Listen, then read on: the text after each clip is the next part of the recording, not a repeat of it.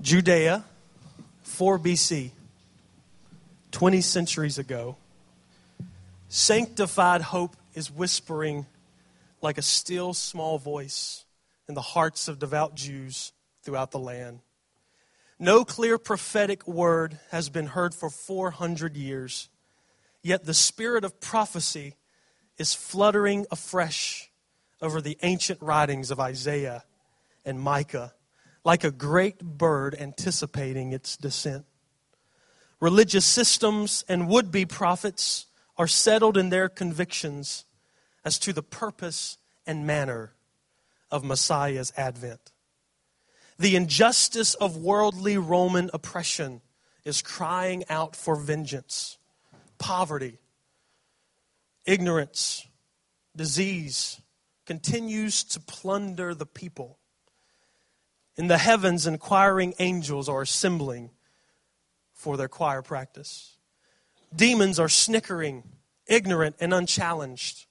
Wicked King Herod is proud of his politically correct rebuilt temple. The priestly house of Zacharias and Elizabeth is quiet. A young couple from the house of David are laughing as they plan their wedding and their future together somewhere in private in Jerusalem, an old man is still alive because of God's unfailing promise is stronger than the last enemy. In a small prayer chamber inside the house of the Lord, an old woman weeps and prays as she has done for the past 80 years, longing for the coming of Messiah. Gabriel is in the heavens reminding Daniel of his famous prophecy. Faithful shepherds like David are singing over their folds. Wise men are scanning the heavens. The heart of the sovereign God is stirring with the awareness of an everlasting covenant. The bosom of the Father is swelling with love, inspired to speak His word. The Holy Spirit, the power of the highest, stands ready to overshadow a habitation of purity. The stage is set. It's time for the deliverer to appear. Those words paint a picture of first century Israel with people that have lived in oppression, not just physical oppression, but spiritual oppression that are ready to be free. They are longing for the call of what the prophets long ago had written that in the middle of their hopelessness, God would raise up a deliverer. That one day would be heralded through all the earth the announcement of good news that Messiah has come. Today, I want us to look in Luke chapter 2 this morning. Luke in the second chapter. I want to talk for the next three weeks leading up to Christmas on this subject. Jesus is the good news. Jesus is the good news. Um, the thing about uh, this place here, that sermon could literally and is literally preached 52 weeks a year because it's all about Jesus. But I love this time of year because of the centrality of the message that we hear. The message of good news going forth. The message that the Savior is here. The message that God's kingdom is established. The message that hope has arisen in the midst of darkness. You know, the times that we live in, though unique to us, are not unique to world history. The time that the Jews lived in in Jesus' day and right before the birth of Jesus was they were under oppression. They were under religious oppression, they were under political oppression. They lived in a world that they knew war, they knew hurt, they knew terrorism, they knew poverty, they knew oppression. They know all the things that we know today in our world. And when they li- when, when living under the, the cloud that they did, they had to cling to hope. And I'm telling people today that under the clouds that we have to live in, we have to cling to hope. we have to clean up. You see, because the thing is, is that they were hoping, expecting someone to come, a deliverer to come. However, sometimes I think we forget that we live in the age that hope has already come. And hope is already here in the form of Jesus. That the expectancy that we have is a reality in our lives. That's why in the song that we just sang, it's possible to have God's presence around you, but yet you not be aware of God's presence. God wrote through his prophet, Behold, I do a new thing. Will you not perceive it? Will you not know it? Will you not understand it? God is doing his stuff. God is moving in his ways. However, the question is not what God's doing. The question is who are we and what are we tuned into? Are we tuned into the things of the world or are we tuned into the mind of the Spirit?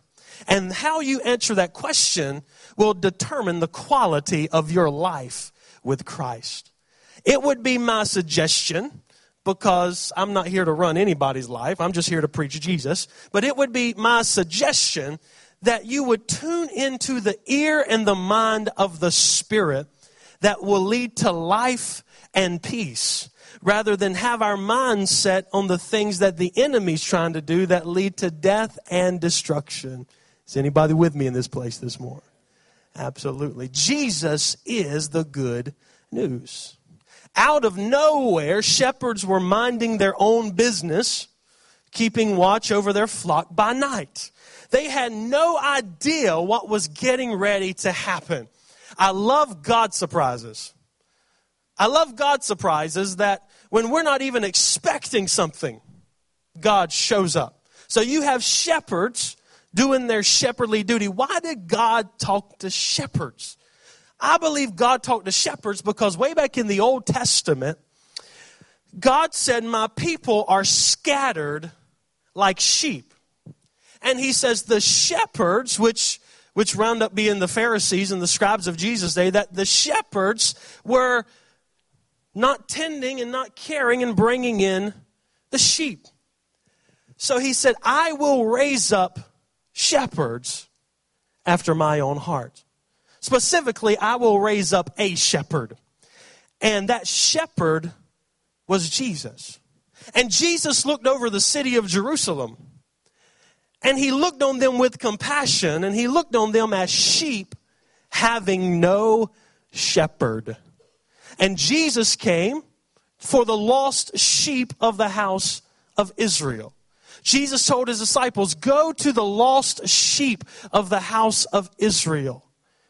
He said, I have come to seek and to save that which was lost. What was that which was lost? It was the scattered sheep of God's people that had been scattered. And Jesus came to leave the 99 to go after the one sheep that had become lost.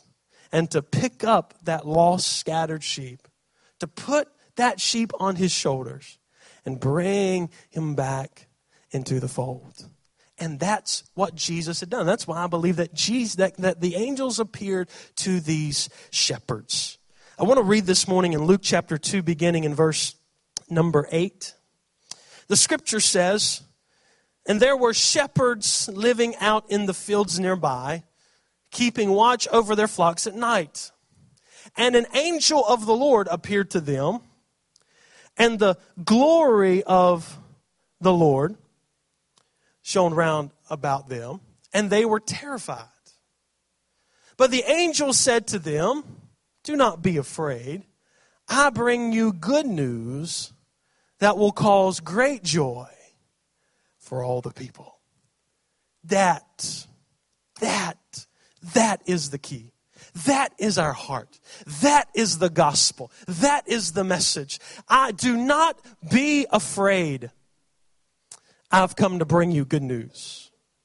And this good news will cause great joy to all the people.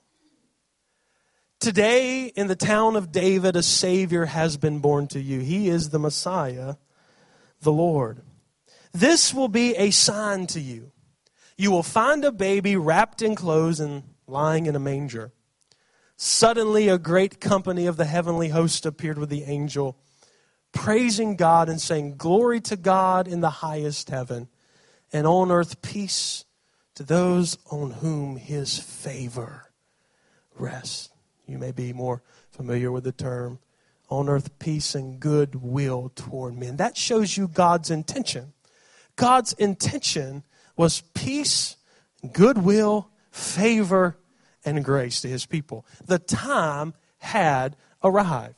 The good news of the gospel, which by the way, gospel means good news. The good news of the gospel is now being heralded throughout the earth, far away as wise men in the east country that will hear the annunciation of the good news. And the annunciation of the good news that Messiah, your deliverer, your savior, the one that had come to take away the sins of the world, the one that is sent to gather in the sheep, the one that has came to establish the kingdom of God, the good news that Messiah is here and the kingdom is established on this earth is the message of the good news. And I'm, thankful that that message being heralded to shepherds, heralded throughout the known world, heralded all over the earth, heralded in the heavens, heralded down through the ages to you and I, that we can stand here proclaiming Jesus is the good news. Now, there are three parts to the good news that we're going to talk about over the next three weeks. Today, we're going to talk about the promise of good news the promise of good news. The Jews in Jesus' day were looking for something. They were, they were praying for something, expecting Messiah to show up. And what was the cause of their expectation? Well, the cause of their expectation was they had read in their scriptures, in the Hebrew Bible, in our Old Testament, they had read through their own prophets that God was sending a deliverer. That good news was going to be heard by people and that the Savior was going to come. So they were expecting the promise to be fulfilled.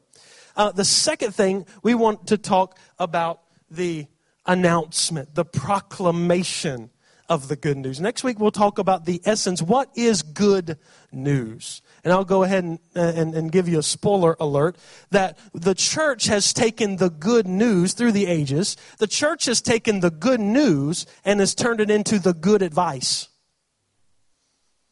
And we're not called to preach the good advice, we're called to declare the good news. So we'll get into that next week. And then we'll end the week, the Sunday before Christmas talking about the person of the good news. It's not about a program. It's not about a process. It's not even about a church. It's about a person named Jesus. I'm not bringing you to some Christian formula. I'm not bringing you to, to Antioch is not your Savior. No other church is your Savior. No other denomination is your Savior. No other religion is your Savior. There's one Savior, and He's a person. When you, when you encounter the programs, you're still going to be empty. When, when you encounter just, just, just a system, you're still going to be empty. But I promise you this when you encounter a person named Jesus, your life will never be the same again. Never. So let's look at the promise of the good news this morning. The central message of Christianity is a message of good news. If we're not preaching the good news, we're not preaching and proclaiming the gospel. It's good news which causes great joy unto all people. It doesn't matter if you're rich. It doesn't matter if you're poor. It doesn't matter if you're white. It doesn't matter if you're black. It doesn't matter if you grew up in America or grew up in, in Saudi Arabia. It's the good news that causes great joy to all people. Uh, and, and that good news is for everybody. Jesus is the Lamb of God that takes away the sin of the world. The issue is, is that the religious people in Jesus' day, uh, they were having their own religious elitism and they were oppressing others around them that they felt were not good enough to receive the covenant of God.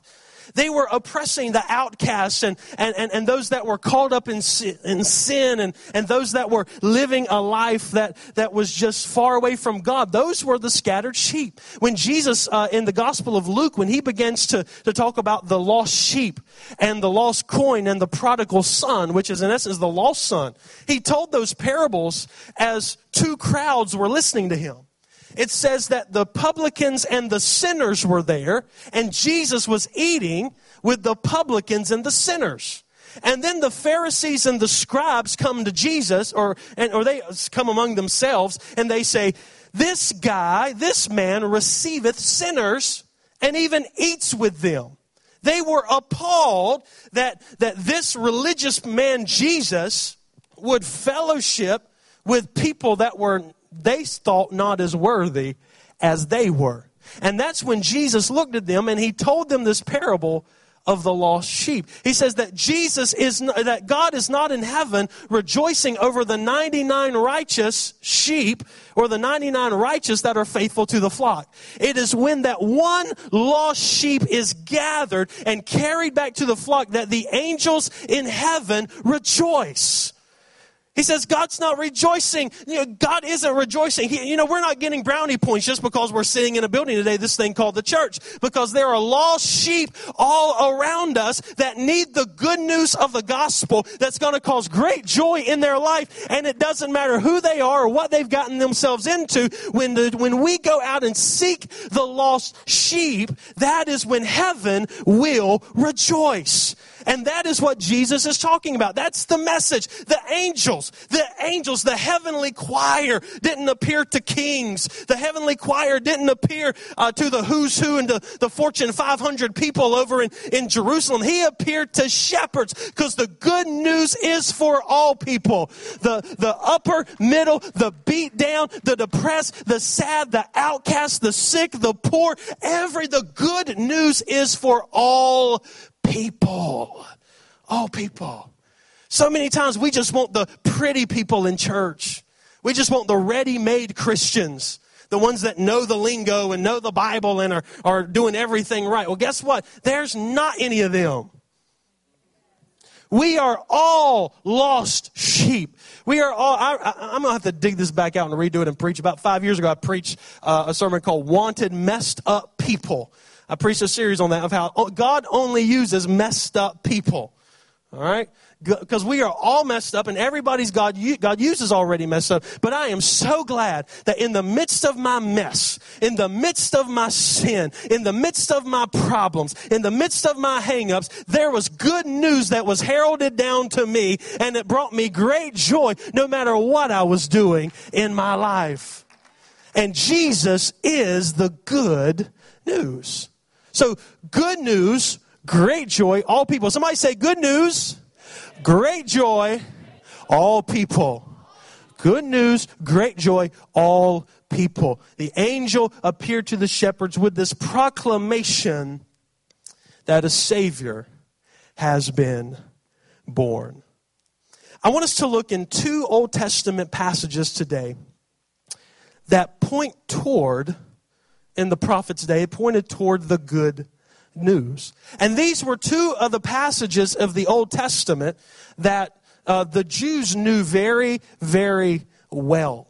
Uh, and th- this was two of the promises that God had made. Uh, so the, the two scriptures, I'll go ahead and give you both of them. Uh, the two scriptures are Isaiah chapter 40, verses 1 through 9, Isaiah chapter 40, verses 1 through 9. Let me tell you what the message of this is the promise of Isaiah 49. The promise of Isaiah 49 is here is your God. I think we have that on the screen. Can we put that up on the screen? Here is your God. Isaiah 41 through 9. That's the promise. Here is your God. When Jesus stepped on the scene, the angels were saying, Here is your God. Here is your God. It was the return of Yahweh, of, of, of God, the God of Abraham, Isaac, and Jacob. It was, the, it was the return of Yahweh to his people. Here is your God. Promise number two comes from Isaiah 52, verses 1 through 7. And the promise of Isaiah 52, 1 through 7 is your God reigns. Here is your God, and your God reigns. So we're going to look at these two promises. Um, so if you want to follow along in Isaiah chapter 40, we'll be in the Old Testament, Isaiah chapter 40. Here is your God. Thomas, I don't know if we can pull those scriptures up or not. I was going to do that and it slipped my mind. Isaiah chapter 40 was written to people who were defeated and discouraged. How many of you have ever felt defeated and discouraged? Let me see your hand. Raise it so other people can see it too. So all the other defeated and discouraged people can see they're not alone. Okay. We've all felt defeated and discouraged. We've all felt beat down. Now, however, the situation here in Isaiah is maybe a little different situation. What you're dealing with here are Jews living in exile in Babylon. They were taken captive from their own land, Jerusalem, and they were carried away captive into a foreign nation, Babylon. And we thought we had a bad day because we didn't get the Christmas present we wanted to at the price we did on Black Friday. And we're discouraged with that. But they were literally carried away captive in captivity. No hope. Every their life that they knew was over. And even though many would return, it would never be the same again. All of their promises as covenant people of God seemed to be taken away from them. The central aspect of their devoutness of being Jews was the temple and God's presence. Well, the temple was destroyed. They have no temple, and they saw that as the presence of God was no longer with them. And it's in the midst of this situation that God speaks to them. I think I pointed this scripture out uh, a couple of times in the past few months. I've, really been digging through Isaiah uh, the past several months, so I, probably referenced it. But up to chapter 39, there's not a lot of good news in Isaiah. Uh, at chapter 40 in Isaiah is a turning point. Uh, up to chapter 39, it's all judgment, it's all doom, and it's all gloom, and it's all, about their sin and how God was going to judge them, and, and, and all, of, all of these things. And chapter 40, there begins to be a, a different tone to the book of Isaiah. Isaiah has 66 chapters, your Bible has 66 books. 39 books in your Old Testament that talk about the law and the judgment on the law and the unfaithfulness of God's people. 39 books. In the 40th book of your Bible, which is the first book of the New Testament called Matthew, Jesus appears. Hope appears. Messiah has come on the scene. So the first words in Isaiah chapter 40, verse 1 is this Comfort ye, comfort ye, my people, saith God. Notice the first word is comfort. It's no longer, now, now they're sitting in the midst of a foreign country, but it's no longer judgment. It's no longer exile, it's comfort. God is speaking words of comfort over his people. The first thing is comfort. So I want you to know that even when we're defeated and discouraged and it feels like we've given up hope, if we listen to the word of the Lord, he will say, I will comfort you in the midst of your mess. God will come to you right in the middle of what you're dealing with. He'll come to you right in the middle of your sickness, right in the middle of your depression, right in the middle of life that has thrown you for a loop, right in the middle of your situation. God is not intimidated nor turned off by your circumstances in life. He's not turned off by your troubles.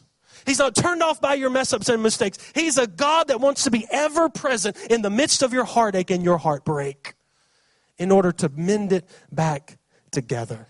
Speaking words of comfort into your life. Hear the words of the prophet today. Not just hear them with your ears, hear them with your hearts. God's saying, Comfort ye. Comfort ye, my people. The next thing that he tells them in verse number two Speak ye comfortably or tenderly to Jerusalem and cry unto her that her warfare is accomplished. Somebody say the war is over. The war is over. The war is over. Your warfare is accomplished. The hand that was turned against you will now be taken off of you. The hand that you feel that you've been dealt in life, the warfare is accomplished. The sin that we feel that is holding us down, when you look at the cross, the cross says, Your warfare has been accomplished. The war is over. The next thing he says, Her iniquity is pardoned. Her iniquity is pardoned. Jerusalem, what you have done up until this point counts no more. Your iniquity is pardon. The war is over. He says, She has received of the Lord's hand double for all of her sins. Now, see if this next verse sounds familiar. Verse number three The voice of him that crieth in the wilderness, prepare ye the way of the Lord. Remember that from last Christmas? Because it probably hadn't been read since last Christmas. John the Baptist. John the Baptist announcing the King is coming, announcing Jesus. Behold the Lamb of God. Some of us need to behold the Lamb of God. Some of us have been beholding our circumstances and mistakes too long. Some of us has been beholding what is wrong with us. And we need to behold the Lamb of God that says your warfare is accomplished, your iniquity has been pardoned the voice of him that crieth in the wilderness, Prepare ye the way of the Lord, make straight in a desert the highway for our God. Every valley shall be raised up, shall be exalted. Every mountain and hill shall be made low. The crooked shall be made straight, and the rough places plain. Get ready, is what he's saying. Somebody say, Get ready. Get ready. He's saying, Comfort, comfort my people your warfare is accomplished. Your sin has been paid for. Get ready. The Lord is on his way. The Lord is on his way. I, mm, I don't know if I should go here or not, but I love it. The, the message is declared before Jesus even finishes his work on the cross.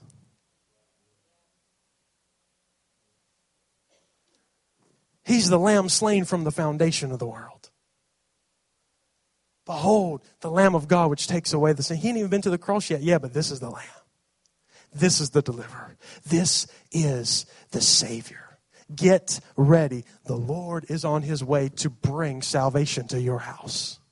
The Lord is on his way. The people had to prepare themselves, prepare their hearts and the message that John the Baptist preached was repent, for the kingdom of heaven is at hand. The word repent is the word metanoia, to change your mind. That you're going to have to have a shift in your mind in order to receive the Messiah that is coming in his way and the way of the kingdom of God, because it's opposed to any other way that you've ever known. Get ready. The glory of the Lord will be revealed. Verse number five. The glory of the Lord will be revealed, and all the people will see it together. For the mountain of the, for the mouth of the Lord hath spoken it. When God makes a promise and God speaks it, it's a sure thing. It's a sure thing. It's a sure thing. Verse number six A voice says, Cry out. And he said, What shall I cry? All flesh is grass, and all the goodliness thereof is as the flower of the field. The grass withers and the flower fades because the Spirit of the Lord bloweth upon it. Surely the people is grass. Everything that we see around us is as grass. The grass withers and the flower fadeth, but the word of our God shall stand forever. The word that He has spoken to His people. Even though people come and go, Situations change. Nations rise, nations fall. There's good times and there's bad times. There's good days and bad days. There's prosperous times and there's times of poverty. But through it all, the grass withers, the flower fades, but the word that the Lord has spoken shall stand forever. Shall stand forever. Through the changing times, God's word hasn't changed. Through the changing seasons, God's word and his promises never change. Through times of turmoil, God's word never changes at all.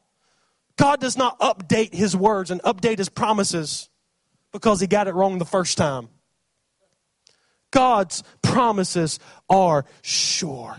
And in the days that we face, which are days in our world of uncertainty and days of fear in days of bad things happening all around us, let me just encourage you today that the grass withers and the flower fades and times come and times go, but the word of the Lord shall stand forever. His promises are sure in your life.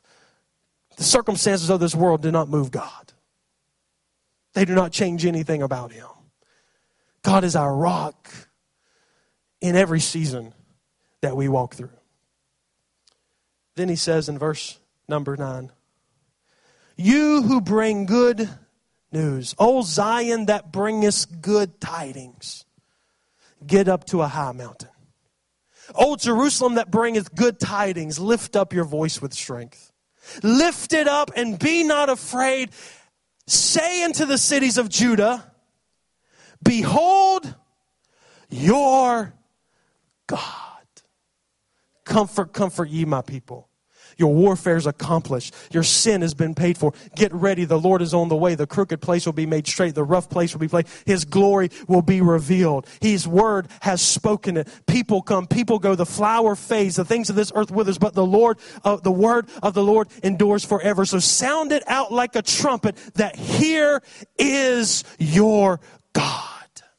So what the prophet, so what the prophet was saying what the shepherds were saying, what John the Baptist was saying, is he was saying, Behold your God.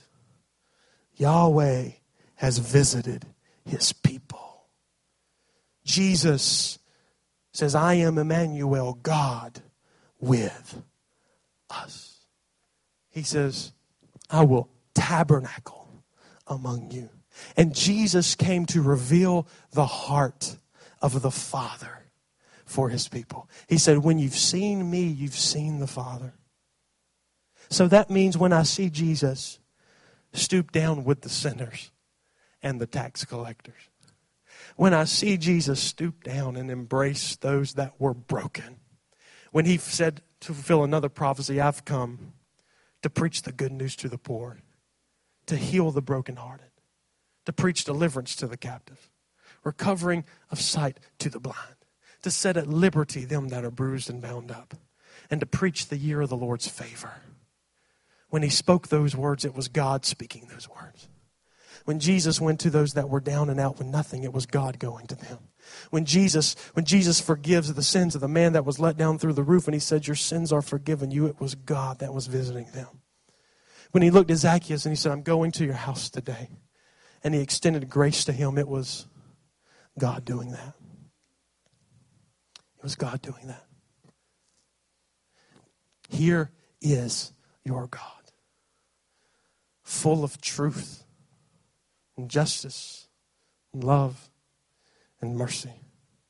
The promise of the good news is here. The promise of the good news is here. You know, uh, I'll save that until a later time. That's too good. I can't give it right now. I got to Save something for later. Isaiah 52, real quick. Isaiah 52.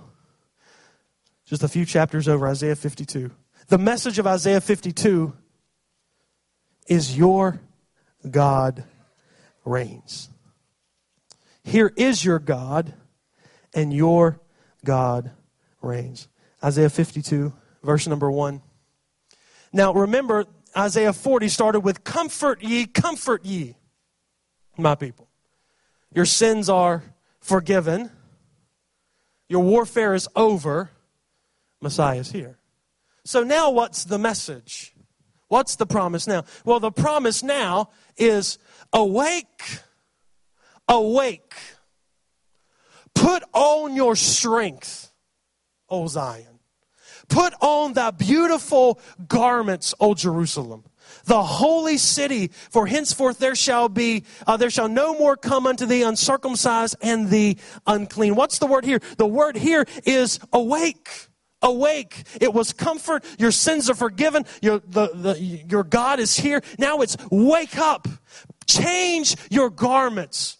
He's saying, put on your garments of royalty. Because now you are no more associated with the dust of the earth and the filth of an exile. But God has brought you out.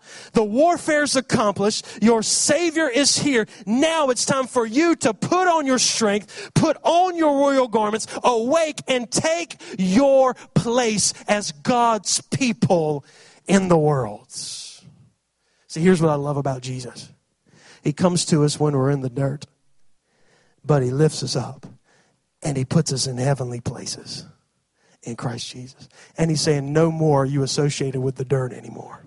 No more will you let the dirt be your identity anymore. No more will you let the sin rule who you are. No more will you let the hangups and the circumstances of this world determine your worth as a child of God. Arise, wake up, and take your place. Change your garments. Put on your strength. Verse number two, he says, Shake thyself from the dust. Just what I said. Shake yourself from the dust. Arise and sit down, O Jerusalem. Take your place of rest. Take your place of rest. Loose thyself from the bands of your neck. Take off the chains that have held you captive. Take off your chains. For this is what the Lord says You were sold for nothing, and you shall be redeemed without money. You were a slave to sin. You were a slave in your exile. You were a slave in your dirt. You were a slave to your sin. But you've been comforted the war's been accomplished. Your sin's been paid for. Your God is here. And now wake up, change your clothes, and take your place. Remove your chains, for you have been redeemed by the Lord. For this is what the sovereign Lord says, verse 4. At first, my people went down uh, time into Egypt to sojourn there, and the Assyrian oppressed them without cause. And now, what do uh, now therefore, what have I here, saith the Lord, that my people is taken away for nothing? They that rule over them make them to house, saith the Lord, and my name continually every day is blasphemed. That's what happened when they were in captivity. The next thing it says, therefore, my people shall know my name. Therefore they shall know in that day that I am he that doth speak. Behold, it is I. Then he quotes this in verse number seven. How beautiful upon the mountains are the feet of him that bringeth good tidings and publishes peace. That bringeth good tidings of good. That publisheth salvation. That says unto Zion, Thy God reigns. How beautiful are the feet of those who bring good news and proclaim peace. In a world of war, in a world of hate, we're called to show love. In a world of sin, we're called to show righteousness. You see, Christianity, the church, is not supposed to be a subculture of the, of the world. We're to be a counterculture of the world. We're to counter the culture. We're not to be like the culture. We're not to be like the culture. When we get slapped on one cheek, we're supposed to turn the other one. When we're compelled to go one mile, we go two. When my brother asked for your coat, you gave him your cloak also. Jesus came to be a countercultural person, countering the culture of Rome and countering the culture of the Jews and Judaism and their religion. He says, proclaim the good news. And I've I settled in my heart a long time ago even if everyone else in the world proclaims the bad news, I'm going to proclaim the good news. It doesn't matter. I turn on my television and I say, wow, that's bad. But then I say, the gospel hasn't changed.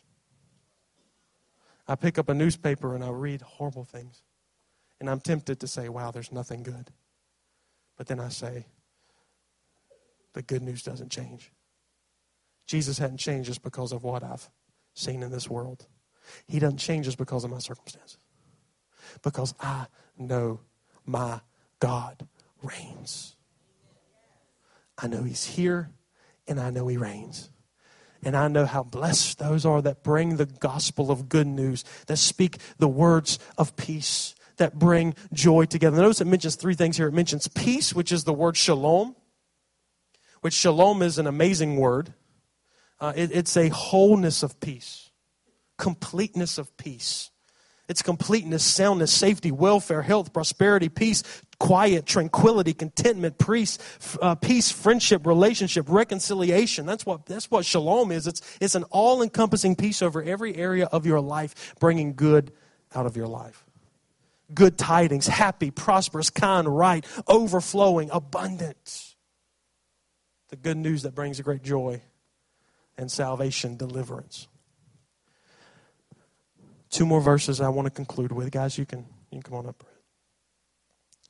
So, what's the conclusion of this? What, what, what does the prophet tell the people to do? Before they had been crying and howling, crying out to God because of their captivity and their circumstance and their situation, how beat down and no hope that they feel. Now he looks at them in verse number 8 and he says, Listen, your watchmen lift up their voices. Together they shout for joy when the Lord returns to Zion.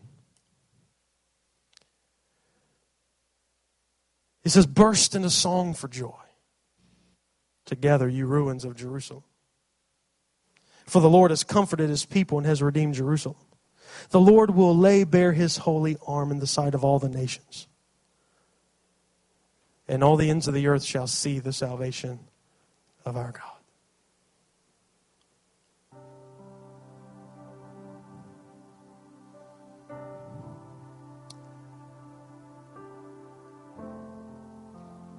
Tells his people rejoice because your God is here.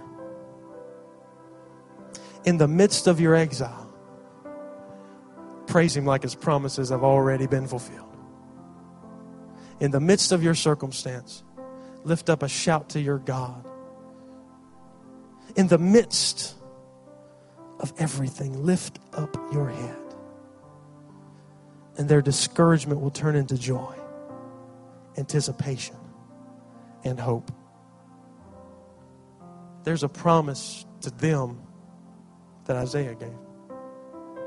And there's a promise to you this morning. There's a promise to you that here is your God. Here is your God bringing salvation and peace to your life. Here is your God that reigns above everything. And that the things that we have, we just have to come and we have to lay them and put Him, put them in His hands. And let Him reign over them. Let Him be God. So many times we we want to hold on to everything, and God says, just give it to me. He's the Lord over your life. He's the Lord over your family. There's been times I can't fix my family. I go through difficult. So what do you do? You just have to lay everything out to the Lord to say, God, you are king, rule in this situation. Take authority over the things that are coming against us in our lives. There's good news, and Jesus is the good news. It's not your human wisdom, it's not your strength. I know we're all great people in here, but it has nothing to do with us. We will always come to the end of our ability but you will never reach the end of God's ability because it has no end in your life. The good thing about it is God's not calling me to bear the weight of everything on my own self. He didn't come to put that on me. He come that I can release it and put it on him and that he can give me his peace and righteousness in the midst of my stuff. God's come to give that. That turn our discouragement into expectation and hope. There's a promise to you to lift up your head, to arise and take your place, to declare that now is the time for the promises of God to come to pass in your life. They, as I said at the beginning of the message, they were looking for the Messiah. They were looking ahead. We don't have to look. He's already come. He's already brought salvation. He's already brought his kingdom. He's already sent the Holy Spirit. He's already made a way where there seems to be no way. We're not looking for something. We're looking to him that is right here in our lives. Behold your God. Behold your God. His promises are sure.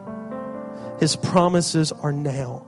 The promises of God in Christ are yes and amen. The war is over. Awake. God is here and He reigns today. And nothing changes the news of the good news that brings great joy unto all people. You are qualified today. The good news is about you. The good news is about what Jesus has done for you. Uh, he took your sin. He paid for your sin on the cross and He took your sin out of the way and has given you forgiveness. Today, you can receive forgiveness in your life. It doesn't matter what you've done. It doesn't matter what you did 50 years ago. It doesn't matter what you did last night. It doesn't matter what you did this morning. You can receive God's forgiveness in your life for your sin and be made righteous and holy today. Behold the Lamb of God. Put your faith and trust in Jesus as your only hope. Nothing in our own strength, nothing in our goodness, but the good news that brings great joy to all people. You meet the qualification of all people. All people's all people. So today, if you're a people, you can have great joy because the good news is for you. Let's stand together.